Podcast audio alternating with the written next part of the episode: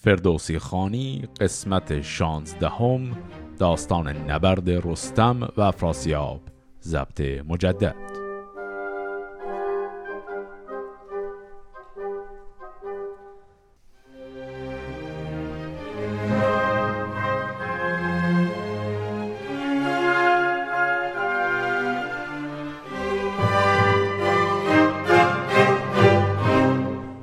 انتهای قسمت قبل دیدیم که رستم بالاخره اسب خودش رو پیدا کرده بعد به دستور پدرش میره و پادشاه جدید رو میاره فردی به نام کیقوباد. دیدیم که کیقوباد و این بزرگان هفت روز نشستند یک گروهی از موبدان و بزرگان جمع شدند برای رایزنی و حالا روز هشتم که رسیده کیقوباد می‌خواد رسما تاجگذاری کنه. به هشتم بیاراستن تخت آج بیاویختند از بر آج تاج. به شاهی نشست از برش کیقوباد همان تاج گوهر به سر برنهاد. همه نامداران شدند انجمن چو دستان و چون قارن رزم زن چو خراد و گشواد و برزین گو. فشاندند گوهر بر تاج نو. قباد از بزرگان سخن بررسید از افراسیاب و سپه را بدید. دیگر روز برداشت لشکر ز جای خروشیدن آمد ز پرده سرای. بپوشید رستم سلیح نبرد چو پیل ژیان شد که برخاست گرد. رده برکشیدند ایرانیان ببستند خون ریختن را میان. به یک دست مهراب کاول خدای دگر دست گجدهم جنگی به پای. به قلبندرون قارن رزم زن ابا گرد گشواد لشکر شکن. پس پشتشان زال با کیقباد به یک دست آتش به یک دست باد. به پیشندرون کاویانی درفش جهان زو شده سرخ و زرد و بنفش. چو کشتی شد آرمده روی زمین کجا موج خیزد ز دریای چین؟ سپر در سپر بافته دشت و راغ درفشیدن تیغ ها چون چراغ. جهان سر به سر گشته دریای قار برافروخت شم از او صد هزار. زنالیدن بوق و بانگ سپاه تو گفتی که خورشید گم کرد راه. خب چیزایی که تا الان شنیدیم بعد از تاجگذاری کیقوباد دیدیم که خب بزرگان جمع شدن دور او اسامیشون هم شنیدیم همون بزرگان همیشگی هستن و که قباد خب شرایط رو پرسید و اوضاع رو بررسی کرد و به نتیجه رسیدن که خیلی خب باید حمله رو آغاز کنن علیه لشکر افراسیاب. بقیه چیزایی که شنیدیم آرایش نظامی این لشکر بود دیدیم که گفت یک طرفش مهراب طرف دیگه گجده هم قلب سپاه وسط سپاه قارن و گشواد این دوتا با هم. پشت سپاه اون انتهای سپاه زال و خود کیقوباد که شاه کشور هست. اینا به این شکل این آرایش نظامی رو داشتن و حرکت کردن و توصیفاتی هم شنیدیم که درباره حجم و بزرگی این لشکر بود کما اینکه گفت مثلا جهان شده درگاه قار. قار هم دیگه می‌دونیم همون غیره جهان شده دریای قار یعنی از سیاهی این لشکر کل زمین انگار دریایی از غیره و حالا این لشکر میره برای اینکه جنگ رو شروع کنه. خیلی ناگهان این جنگ شروع میشه. یعنی داستان خیلی به ما اجازه نمیده. آرام آرام وارد جنگ بشیم. این آرایش لشکر رو که شنیدیم بلا فاصله بعدش توصیف جنگ رو داریم. به این شکل. به هر حمله ای قارن سرفراز چنان چون بود مردم رزم ساز گهی سوی چپ تاخت گه سوی راست بر گونه از هر سوی کینه خواست. چو رستم بدیدان که قارن چه کرد چگونه بود ساز و جنگ نبرد به پیش پدر شد. بپرسید از اوی که با من جهان پهلوانا بگوی که افراسیاب آن بدندیش مرد کجا جای گیرد به روز نبرد؟ چه پوشد؟ کجا برفرازد درفش که پیداست تابان درفش بنفش؟ من امروز بند کمرگاه اوی بگیرم کشانش بیارم به روی. بدو گفت زال ای پسر گوش دار یک امروز با خیشتن هوش دار که آن ترک در جنگ نر اجده هاست دم آهنج و در کینه ابر بلاست درفشش سیاه است و خفتان سیاه از آهنج ساعد و از آهن کلاه همه روی آهن گرفته به زر درفشی سیاه بسته بر خود بر از او خیشتن را نگهدار سخت که مردی دلیر است و بیدار بخت. خب دیدیم این جنگ که شروع شده. قارن اون کسی که داره به چپ و به راست میتازه و کلا داره تار و مار می‌کنه و میره جلو و توی این بهبوه رستم که خب در ابعاد بقیه این پهلوان ها نیز یه تازه نوجوانی هست میره از پدر خودش می‌پرسه افراسیاب کدومشونه؟ به من بگو من نمی‌دونم کدومه. چه شکلیه؟ لباسش چه شکلیه؟ درفشش چه شکلیه؟ و ادعا می‌کنه رستم که من می‌خوام مستقیم وسط این جنگ برم سراغ افراسیاب کمربندش رو بگیرم کشون کشون بیارمش اینجا تمام کنیم قضیه رو. پدرش جواب میده که خب پسر یه دقیقه عقلتو به کار بنداز آرام باش و توصیه می‌کنه که افراسیاب به این راحتی ها گیر نمیفته و در حین اینکه داره این توصیه رو به پسرش می‌کنه یعنی می‌خواد بگه افراسیاب خیلی قدرتمندتر از این حرف که اینجوری براش قلدری کنی جواب پسر رو هم میده. یعنی این یک ظرافت زیرکی زاله. در این حال که سوال پسر رو جواب میده. یعنی اون پرسید که خب افراسیاب کدومشون چه شکلیه؟ زال میگه که کل لباسش سیاهه درفشش هم سیاهه کلا خودش هم سیاهه و این رو که میگه در حین گفتن این هی داره به پسرش میگه اصلا نرو سراغش. خیلی قدرتمندتر از این صحبت هاست. حالا رستم به پدر خودش اینطوری جواب میده. بدو گفت رستم که ای پهلوان تو از من مداری هیچ رنج روان. جهان آفریننده یار من است دل و تیغ و بازو حسار من است. برانگیخت پس رخش روین سم برآمد خروشیدن گاودم. چون افراسیابش به هامون بدید بماندن در آن کودک نارسید. ز گردان بپرسید که این اجده ها بدین گونه از بند گشت رها کدام است که این را ندانم به نام؟ یکی گفت که این پور دستان سام. نبینی که با گرز سام آمده است؟ جوان است و جویای نام آمده است. به پیش سپاه آمد افراسیاب چو کشتی که موجش برارد عذاب چو رستم ورادید بفشارد ران. به گردن برآورد گرز گران. چو تنگ اندر آورد با او زمین فرو کرد. گرز گران را به زین به بند کمرش اندر آورد. چنگ جدا کردش از پشت زین پلنگ. همی خواست بردنش پیش قباد. دهد روز جنگ نخستینش داد. ز سنگ سپهدار و هنگ سوار نیامد دوال کمر پایدار. گسست و به خاک اندر آمد سرش سواران گرفتند گردندرش. سپه بود چون از چنگ رستم بجست بخواهید رستم همی پشت دست. چرا؟ گفت نگرفتمش زیر کش همی بر کمر ساختم بند وش. خب یک صحنه خیلی جالب و اولین صحنه هنرنمایی های جنگاوری رستم رو اینجا دیدیم. این رستم نوجوان وقتی که خب پدر مشخصات افراسیاب رو داد گفت نگران نباش من میرم میارمش. و رفت به سمت افراسیاب. دیدیم که افراسیاب از دور پرسید این جوانکی که داره میاد کیه؟ من اینو نمی‌شناسم. دیگران گفتن این فرزند دستان یا همون زاله و گفتن نشان به اون نشونی هم که گرز سام دستشه.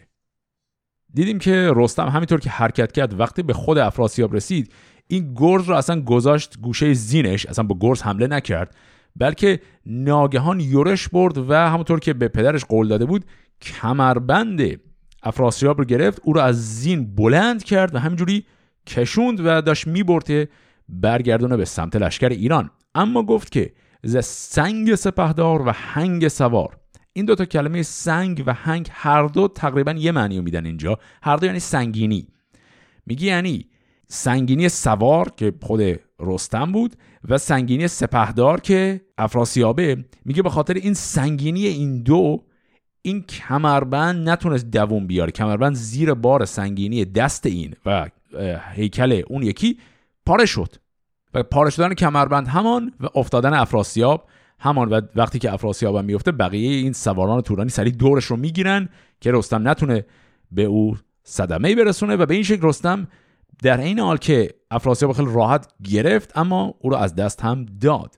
بعدش که رستم او رو از دست داد گفت که بخواهید پشت دست یعنی پشت دست خودش رو گاز گرفت به نشانه پشیمانی. و استدلالی که کرد گفت که چرا من حواسم نبود باید زیر کش او رو می‌گرفتم یعنی زیر بغل می‌گرفتم میآوردمش نه که با کمربند میگرفتمش. این هم باز جزو چیزای خیلی میشه گفت تنظامیز و جالب این قضیه است. اینکه رستم زورش تا این حد زیاده اما اینجای داستان هنوز بسیار بی تجربه است. و اگر می‌دونست چه جوری باید حریف رو بگیره خب این اتفاق نمیافتاد. پس همزمان یک تلفیقی داریم از یک توانایی های جنگاورانه بسیار عظیمی که رستم داره به اضافه اینکه خب هنوز خیلی هم جنگیدن فنون جنگیدن رو حداقل بلد نیست. خب حالا که افراسیاب به این شکل خار و خفیف هم شد ولی خب در این حال جان سالم هم به در برد ببینیم بعدش چه اتفاقی میافته.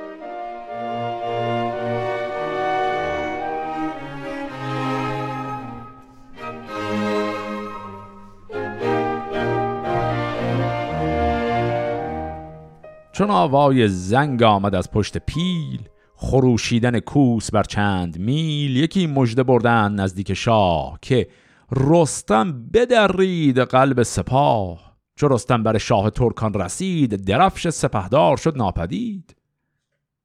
گرفتش کمربند و بفگند خار خروشی ز ترکان برآمد به زار. ز جای اندر آمد چون آتش قباد بجنبید لشکر چو دریاز باد. برآمد خروشیدن دار و کوب درفشیدن خنجر و زخم چوب. بر آن ترگ زرین و زرین سپر غمی شد سر از چاک چاک تبر.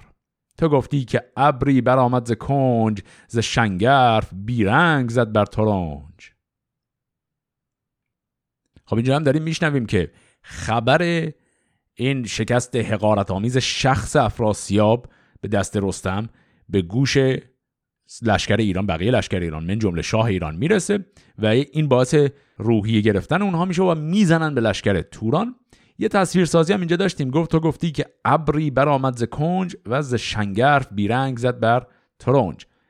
ترنج که همون ترنج نارنجه.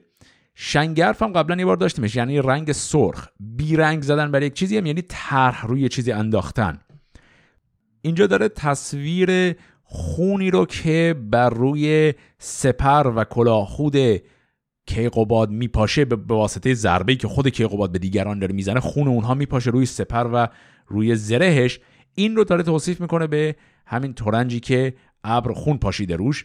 و وچه شبهش هم رنگشه چون که تورنج خب یک رنگ نارنجی رنگ زرد رنگی داره و تو بیت قبل هم دیدیم که گفت بران ترگ زرین و زرین سپر یعنی ترگ و سپر آقای کیقوباد که شاه کشوره از جنس طلا هست. پس این خونی که روش میپاشه به این دلیل تشبیه شده به نارنجی که ابر برش باران خون پاشیده.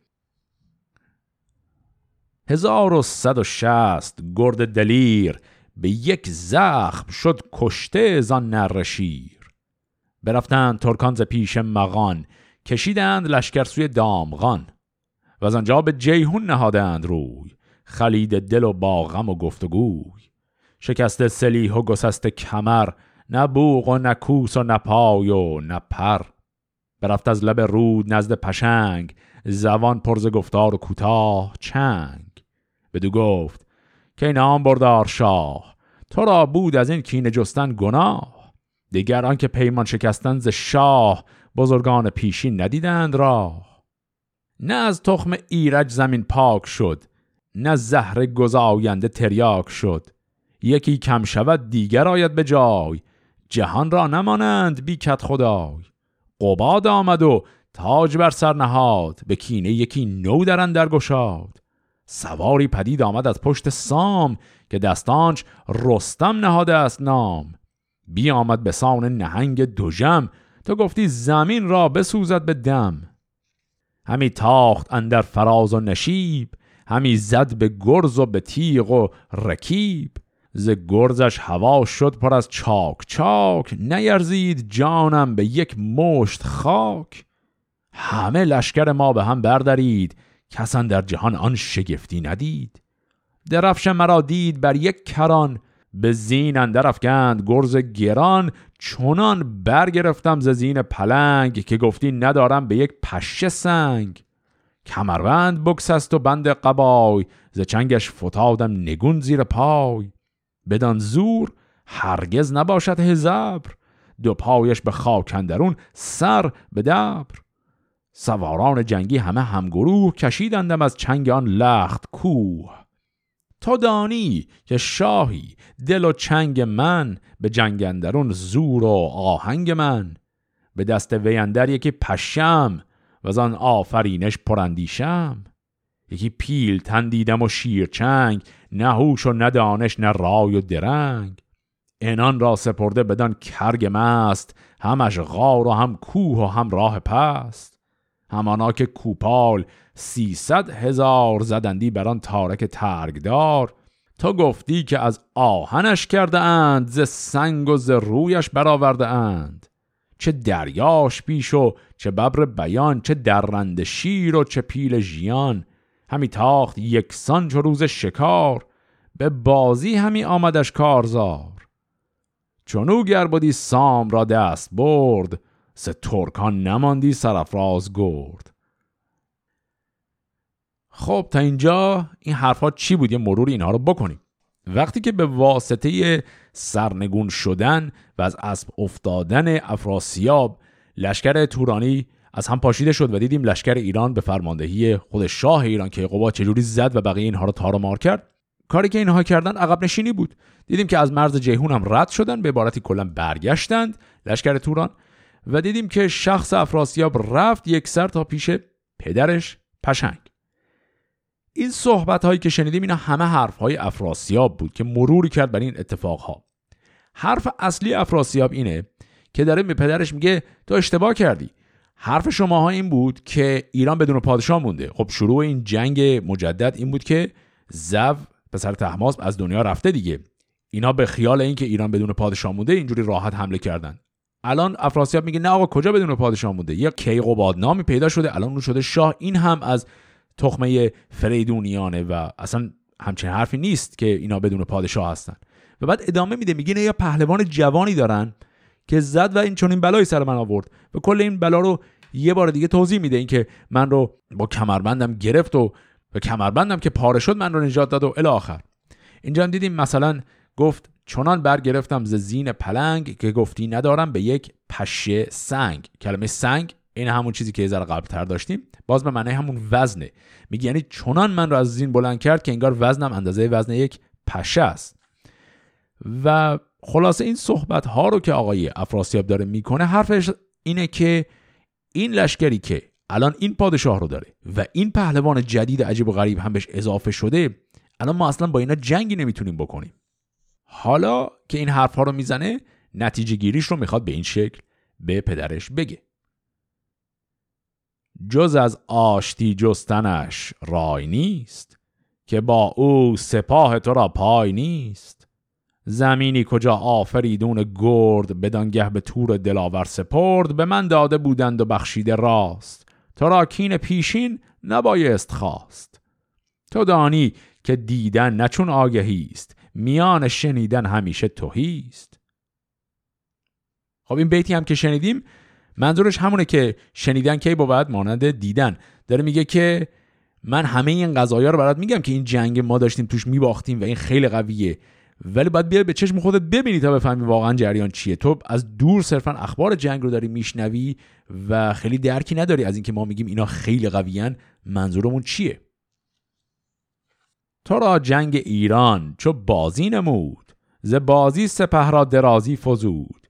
نگر تا چه مایه ستام به زر همان ترگ زرین و زرین سپر همان تازی اسپان به زرین لگام همان تیغ هندی به زرین نیام. از این بیشتر نامداران گرد قبادن در آمد به خاری ببرد. بتر زین همه نام و ننگ و شکست شکستی که هرگز نشاید بست. گر از من سر نام ور گشته شد که اغریرت پرخرت کشته شد جوانی بود و تنگی روزگار و از امروز با دی گرفتن شمار. به پیش آمدندم همه سرکشان پس پشت هر کس درفشی کشان. بسی یاد دادندم از روزگار. دوان از پس و من دمان خار خار. کنون از گذشته مکن هیچ یاد. سوی آشتی یاز با کیقباد گرد دیگر آید یکی آرزوی به گردندر آید سپه چارسوی. به یک دست رستم که تابند هورگه رزم با اون نتابد به زور. به روی دگر قارن رزم زن که چشمش ندیده است هرگز شکن. سه دیگر چو گشواد زرین کلاه که آمد به دامل ببردن سپاه. چهارم چو مهراب کاول خدای که سالار شاه است و زاول خدای خب اینجا صحبت های آقای افراسیاب تمام میشه. انتهای صحبت هاشم یکی دوتا نکته جالب داشت. افراسیاب هی دوباره این رو تکرار می‌کنه که ببین ما که شکست خوردیم اصلا خیلی این شکست وحشتناکتر از چیزی بود که تو حد می‌زنی. و اصلا فکر حمله دوباره به اینها رو نکن. بیا سریع یک رای پیدا کنیم یک معاهده صلحی ببندیم و این قضیه رو تمامش کنیم. و بعد هم برمیگرده سر دعوایی که قبلا پشنگ با او کرده بود. می‌دونیم که پشنگ اگر خاطرمون باشه با افراسیاب که دعوا کرده بود یکی از دعواش سر جنگ با ایرانیا بود. دعوای دیگهش سر این بود که گفت تو رفتی و برادر خودت رو کشتی و اگر می‌خوای جلوی من خار و خفیف نباشی بیا و از آبروی خودت به این شکل دفاع کن با این جنگ. حالا که افراسیاب خب شکست خورده برگشته می‌خواد اون قضیه کشتن برادر رو هم پاکش کنه و بعد میگه که ببین من که برادر خودم رو کشتم بذارش به حساب جوانی و بیخردی و نادانی من و میگه الان که رفتیم به این جنگ همه بزرگان اومدن بزرگان این همون پهلوانان سپاه ما اومدن و به من یاد دادن که رسم و رسوم جنگ و ناموری و اینها چیه و منم یاد گرفتم. و به عبارتی الان دیگه این پرونده این قضیه رو بیا ببندیم. هرچی شکایت از من داشتی بذار به حساب نادانی جوانی من. سپهدار ترکان دو دید پراب شگفتی فرو مانده زفراسیاب یکی مرد باهوش دل برگزید فرسته به دیران چنان چون سزید. دبیر نبیسنده را گفت شاه به پیشار قرتاز و مشک سیاه. یکی نام بنبشت ارتنگوار برو کرده صد گونه رنگ و نگار. کلمه ارتنگ هم کلمه که احتمالا قبلا داشتیمش و بعدا جلوتر هم باز زیاد داریمش. ارتنگ نام یک کتابیه که مانی پیامبر دوران ساسانی اون رو نوشته. حالا خیلی ما کار به مانی و این صحبت ها نداریم. در شاهنامه به طور کلی هر وقت می‌خوان بگن یه نامه ای رو خیلی زیبا می نویسن و خیلی با نقش و نگار و خوش خط و اینها می نویسن میگن اون نامه رو ارتنگوار نوشتند. خب حالا این نامه ای هست که آقای پشنگ شاه توران داره می نویسه به عنوان تقاضای صلح ببرن پیش ایرانیان. به نام خداوند خورشید و ماه که او داد بر آفرین دستگاه. وزو بر روان فریدون درود که از او دارد این تخم ما تار و پود. گر از تور بر ایرج نیک بخت بد آمد پدید از پی تاج و تخت. بران بر همی راند باید سخن نباید که پرخاش ماند به بن. گر این کین از ایرج آمد پدید منوچهر سرتاسر این کین کشید.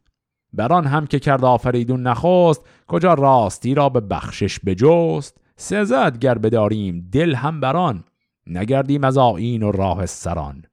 ز خرگاه تا ماور و نهر بر که جیهون میانجیست اندر گذر بر و بوم ما بود هنگام شاه.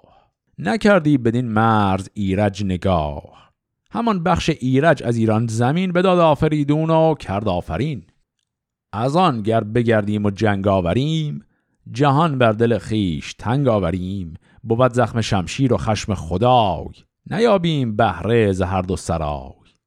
وگر همچنان چون فریدون گرد به سلم و به تور و به دیرج سپرد ببخشیم و زان پس نجوییم کین که چندین بلا خود نیرزد زمین.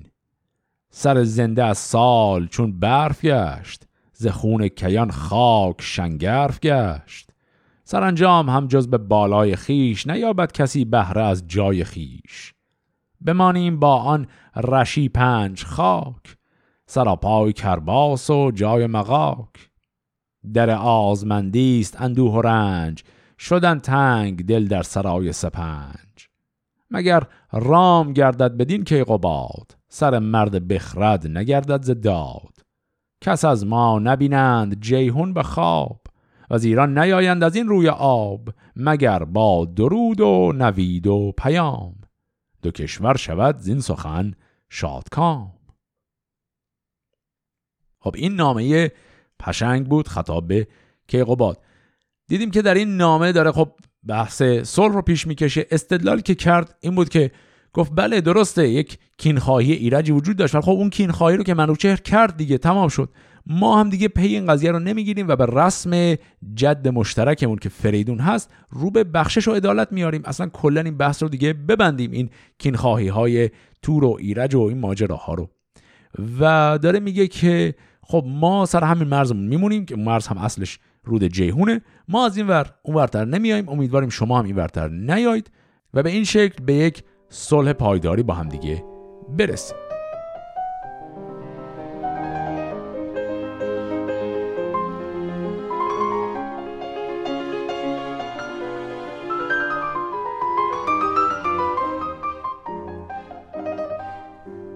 چون نامه به مهرندر آورد شاه فرستاد نزدیک ایران سپاه ببردند نامه بر کیقوباد. سخن نیز از این گونه کردند یاد. چون این داد پاسخ که دانی درست که از ما نبود پیش دستی نخست ز تور اندر آمد نخستین ستم که شاهی چون ایرج شد از تخت کم. بدین روزگار اندر افراسیاب بیامد به دیران و بگذاشت آب. شنیدی که با شاه نوزر چه کرد؟ دل دام و دد شد پر از داغ و درد. زکینه به دغریرت پرخرد نه آن کرد که از مردمی در خورد. ذکردار بدگر پشیمان شدی به نویز سر باز پیمان شدی. مرا نیست از کینه و آز رنج بسی چیدم در سرای سپنج. شما را سپردم از آن روی آب مگر یابد آرامش افراسیاب خب اینم پاسخ کیقوباد بود. این پاسخ هم باز دو تا نکته داشت. یکی این که گفت که آقا اصلا دعوا رو شما شروع کردید ما که کارتون نداشتیم. و غیر از این که اصلا روز اول خون ریختن اول قضیه تور بود که ایرج رو کشت اصلا اون که به کنار همین دعوای اخیر هم خب باز پسر شما افراسیاب بود که زد شاه ما رو کشت. و داره میگه که خب بازم ما مشکلی نداریم. این قضیه رو می‌تونیم همینجا ختم به خیرش کنیم. و نکته دومش کنایه جالبی بود که باز زد. گفت که شما را سپردم از آن روی آب منظور از آب هم همون رود جیهونه یعنی اون ور جیهون مال شما اصلا ما کاریتون نداریم. بعد گفت مگر یابد آرامش افراسیاب پس اینجا داره باز هم با کنایه این رو میگه که اون کسی که آرامش نداره و هی دوباره جنگ شروع می‌کنه افراسیابه وگرنه ما که کارشون اصلا نداشتیم. به نوی یکی باز پیمان نبشت به باغ بزرگی درختی بکشت. بدو گفت رستم که ای شهریار مجوی آشتی در گه کارزار. نبود آشتی هیچ در خوردشان. بدین روز گرز من آوردشان. به رستم چنین گفت پس که قباد که چیزی ندیدم نکوتر داد. نبیر فریدون و پور پشنگ به سیری همی سر به پیچت ز جنگ. سزد گر هر آن کس که دارد خرد به کژی و ناراستی ننگرد. ز زاول ستان تا به دریای سند نوشتیم اهدی تو را بر پرند. تو شو تخت با افسر نیمروز بدار و همی باش گیتی فروز. و از این روی کاول به محراب ده سراسر سنانت به زهر آب ده. کجا پادشاهی است؟ بی جنگ نیست. وگر چند روی زمین تنگ نیست. خب اینجا هم یک گفتگویی داشتیم بین رستم و کیقوباد. وقتی که کیقوباد می‌خواد یک پیمان صلح جدیدی بنویسه بین این دو کشور و بفرسته رستم برمیگرده میگه آقا چه کاریه؟ این حرف صلحی که اینا می‌زنن فقط به خاطر ترسی که از من داشتم و من داشتم می‌زدم افراسیاب رو میکشتم. ما آشتی با اینا نکنیم بذاریم اینا بیان بجنگن یا خودمون باشون بجنگیم و کار اینا رو تمام کنیم یک سره. و اینجا کیقوباد باز با یک لحن جالب و پدرانه ای نصیحت می‌کنه به رستم. چون رستم بازم یادمون باشه یک نوجوانیه و خیلی غرور برش داشته و اصلا حواسش نیست که این جنگ ها و اینا اینا همش وسیله برای هدف دیگری. که قباد میگه که اصل قضیه داد و عدالته و میگه وقتی اونها نمی‌خوان به جنگن دلیل نداره ما همچین کاری بکنیم. و بعد میگه سزد گر هر آن کس که دارد خرد به کجی و ناراستی ننگرد. یعنی با کنایه داره میگه اگر آدم عقل داشته باشه می‌فهمه که نباید به سمت کار کج و ناراست بره. پس اینم باز کنایه که داره به رستم می‌زنه که یعنی عقلت رو به کار بگیر و از این حرفای خام دوری کن. در نهایت هم البته رستم رو نوازشی هم می‌کنه و احترامی هم به او می‌گذاره و میگه که کل این منطقه زاولستان منطقه نیمروز اینا همه تخت پادشاهی شماست. برگرد اونجا و افسر نیمروز داشته باش. یعنی تاج اون منطقه رو به سر بذار و اونجا پادشاهیت رو بکن. سرش را بیاراست از تاج زر همان گردگاهش به زرین کمر. ز یک روی گیتی مرو را سپرد ببوسید روی زمین مرد گرد. و زن پس چنین گفت فرخ قباد که بیزال تخت بزرگی مباد. به یک موی دستان نیرزد جهان که او ماند من یادگار از مهان. یکی جامعه شهریاران به زر ز یاقوت و پیروزه تاج و کمر نهادند مهد از بر پنج میل ز پیروزه رخشانتر از آب نیل. بگسترد زربفت بر مهد بر یکی گنج کش کس ندانست مر. فرستاد نزدیک دستان سام که خلعت مرا این فزون بود کام. اگر باشدم زندگانی دراز تو را دارم من در جهان بینیاز خب می‌بینیم اینجا که قباد یک تقدیر خوبی هم از زال کرد. اینجا هم یک جمله داشتیم. گفت یکی گنج کش کس ندانست مر. این مر همون یعنی شمردن. یعنی یک گنجی که کسی نمی‌تونست اون رو بشماره. یعنی خیلی گنج بزرگ و زیادی بود. بعد از اون هم حالا که قباد می‌خواد بره سراغ باقی پهلوانان و از اونها هم تشکری کنه. همان قارن و نیز گشواد را چو برزین و خراد و میلاد را برافکند خلعت چنان چون سزید کسی را که خلعت سزاوار دید. درم داد و دینار و تیغ و سپر کرا بود در خور کلاه و کمر. و از آنجا سوی پارس اندر کشید که در پارس بود گنج ها را کلید. نشستنگه آنگه به دستخر بود کیان را بدن جایگه فخر بود. جهانی سوی او نهادند روی که او بود سالار دهیم جوی. به تخت کیان اندر آورد پای به داد و به داین و فرخنده رای. چون این گفت با نام ور مهتران که گیتی مرا از کران تا کران اگر پیل با پشه کین آورد همان رخنه در داد و دین آورد. نخواهم به گیتی جز از راستی که خشم خدای آورد کاستی. تن آسانی از درد و رنج تن است. کجا خاک و آب است؟ گنج من است.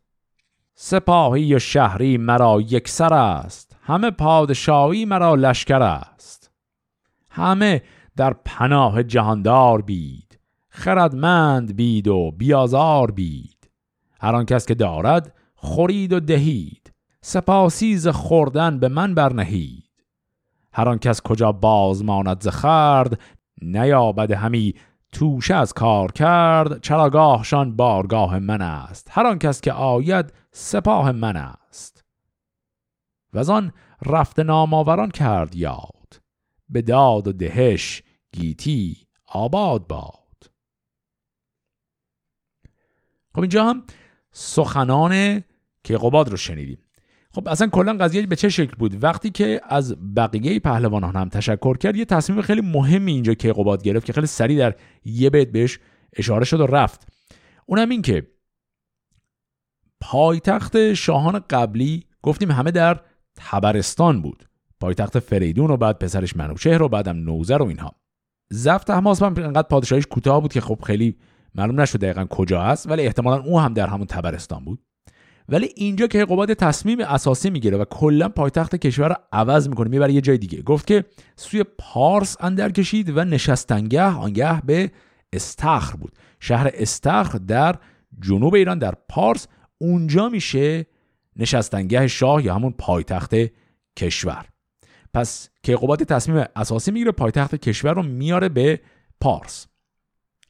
و بعد بقیه چیزهایی که شنیدیم صحبت هایی که قباد بود درباره داد و عدل و راستی و این صحبت ها مثلا جایی گفت هر آن کس که دارد خورید و دهید یعنی همون بحث بخشش و اینها و گفت که هر کسی هم که باز ماند از خرد خرد یعنی همون خوردن و اون آدم گفت چراگاهش بارگاه منه یعنی می‌تونه بیاد بارگاه من و هر چیزی که بخواد من بهش میدم. خلاصه به این شکل که قباد یک دوران صلح و آرامشی رو در کشور شروع کرد.